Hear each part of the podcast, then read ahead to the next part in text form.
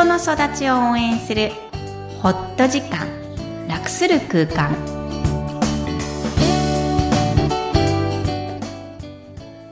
皆さんこんにちは。声ラボの岡田です。こんにちは。心理師のみきこです。大家好 Hi everyone みきこさんよろしくお願いします。お願いします。もう4月8日で新しい楽器が始まりますね。そうです。えー、新しい楽器といえば新しい制服。うん今日は制服を話したいんですけど、好きでした？制服。学生の時はうん。自分で選ばなくていいので、楽だな制服がいいな考えたくない人ね。考えたくない私大嫌いだったんだよね。ね制服、セーラー服だったので、うん暑いし、うーん、まあ軍隊の名残だと思うので、いらなくない？自己表現小さい時からしようよって思ってるタイプなんですけどね。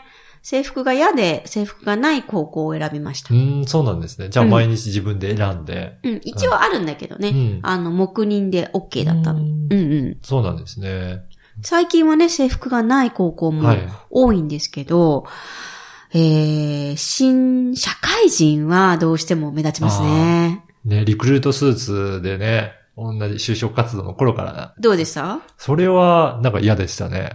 そこは嫌なの？そこは、なんでだろうな。なんか、なんで制服が OK なのにリクルートスーツは嫌なそこのは自己表現しなきゃいけないのかなと逆に思ってたんですよね。あ、学校はしなくてもいいけど、じゃあ、うんあの、会社はしなきゃいけないの？は、会社に対してはうん、自分をアピールして取ってもらうわけだから、なのになんで一緒にするのっていう風な感じで思ってたんですよね。そうなんだ。うん。受験は勉強だけど、勉強もアピールじゃないの？制服関係ないから、ああ、なるほど。社会人の方は、うん見られるからねに人間性を見て取るのかなっていう風に思ってたのかな？はい。なので、なんかそこ違いますね、そういえば。うーん、なるほどね。うんじゃあ、いいようになってますね。私、会社では、リクルート姿、あの、最初会社員だったので、はい。あんまり逆ですね。ああ、そこは大丈夫だった。うんそうそうそう。意味がわかんなく迎合する、そこは。はい。もういいよ、コンって言われたらコン。うんそこに白を着たいとは思わなかった。へーんですねはい。はい。あの、スーツなんですけど、ここちょっとまだ長くなりますが、うん。面白い記事を見たんですよ。はい。なんか中1でよくスーツ、えー、学ラン、もしくはね、学生服を男の子は測って。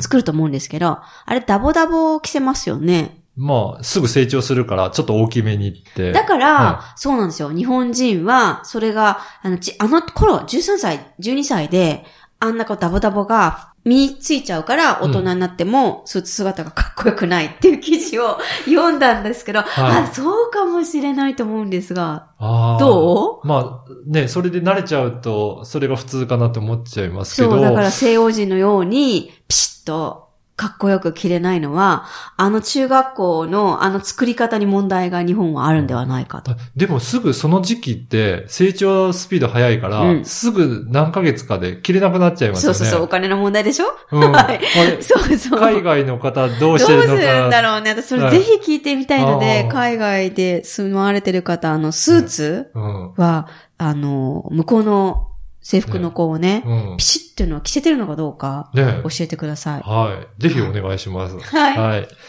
では本日のメインテーマですが、心のテーマということで、条件なしの自己愛というテーマなんですが、これはどういった内容でしょうか？はい。えーここ、あと4回ぐらい心のテーマをお伝えしたいんですが、はい。えー心のテーマの次にある今日は、条件なしの自己愛は、えー人間、成長過程で心の発達においてですね、うん小さい時から実は本当は身につけてあって欲しかった大事な能力をお届けします。はい。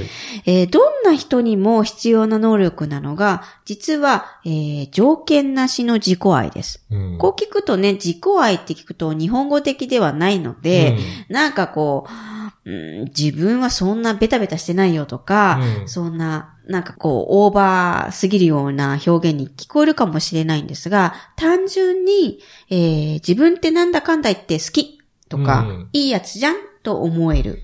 その、えー自分を好きという能力です。クロスの私たちの、えーキャッチコピーも、実は自分のことを好きですか？とホームページにも書かせていただいています。はい。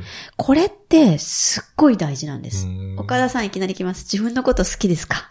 好きですね。あ、そうなんだ。これ合わせてない？うん。あそうだよね。まあそうですねね。大別に。体好きだよね。うん。うんどっちかっていうと私の方が昔は好きじゃなかったかも。ああ、そうなんですか。うん。だから紆余曲折して心理師になってるんだと思うんですけど、でも、いろいろできて、うんなんか、活躍されてるイメージがあるんですけどね。それ条件なんですよ。うーん。だからこういうのができた。うん小さい時から英語ができた。うんアメリカ行ってた。だから私が私のこと好きとは限らないわけですよね。そうなんですね。それは外が見る、その条件で、はいえー世間の基準なんですけど、それとは別に、別に。はい。アメリカがなくても、英語が喋れなくても、自分が、ミキコはミキコが好きだったかって言われると、あんま自信ないですね。小さい時はね。うん。そうなんですね。うん。それを考える余裕すらもなかったかもしれない。うん忙しすぎて。うんうん。だから、これが大事だってことに気づき始める時から、はい。どうやったら条件なしで自分っていいやつじゃんって思えるようになるんだろうってことを私自身も学び直しました。はい。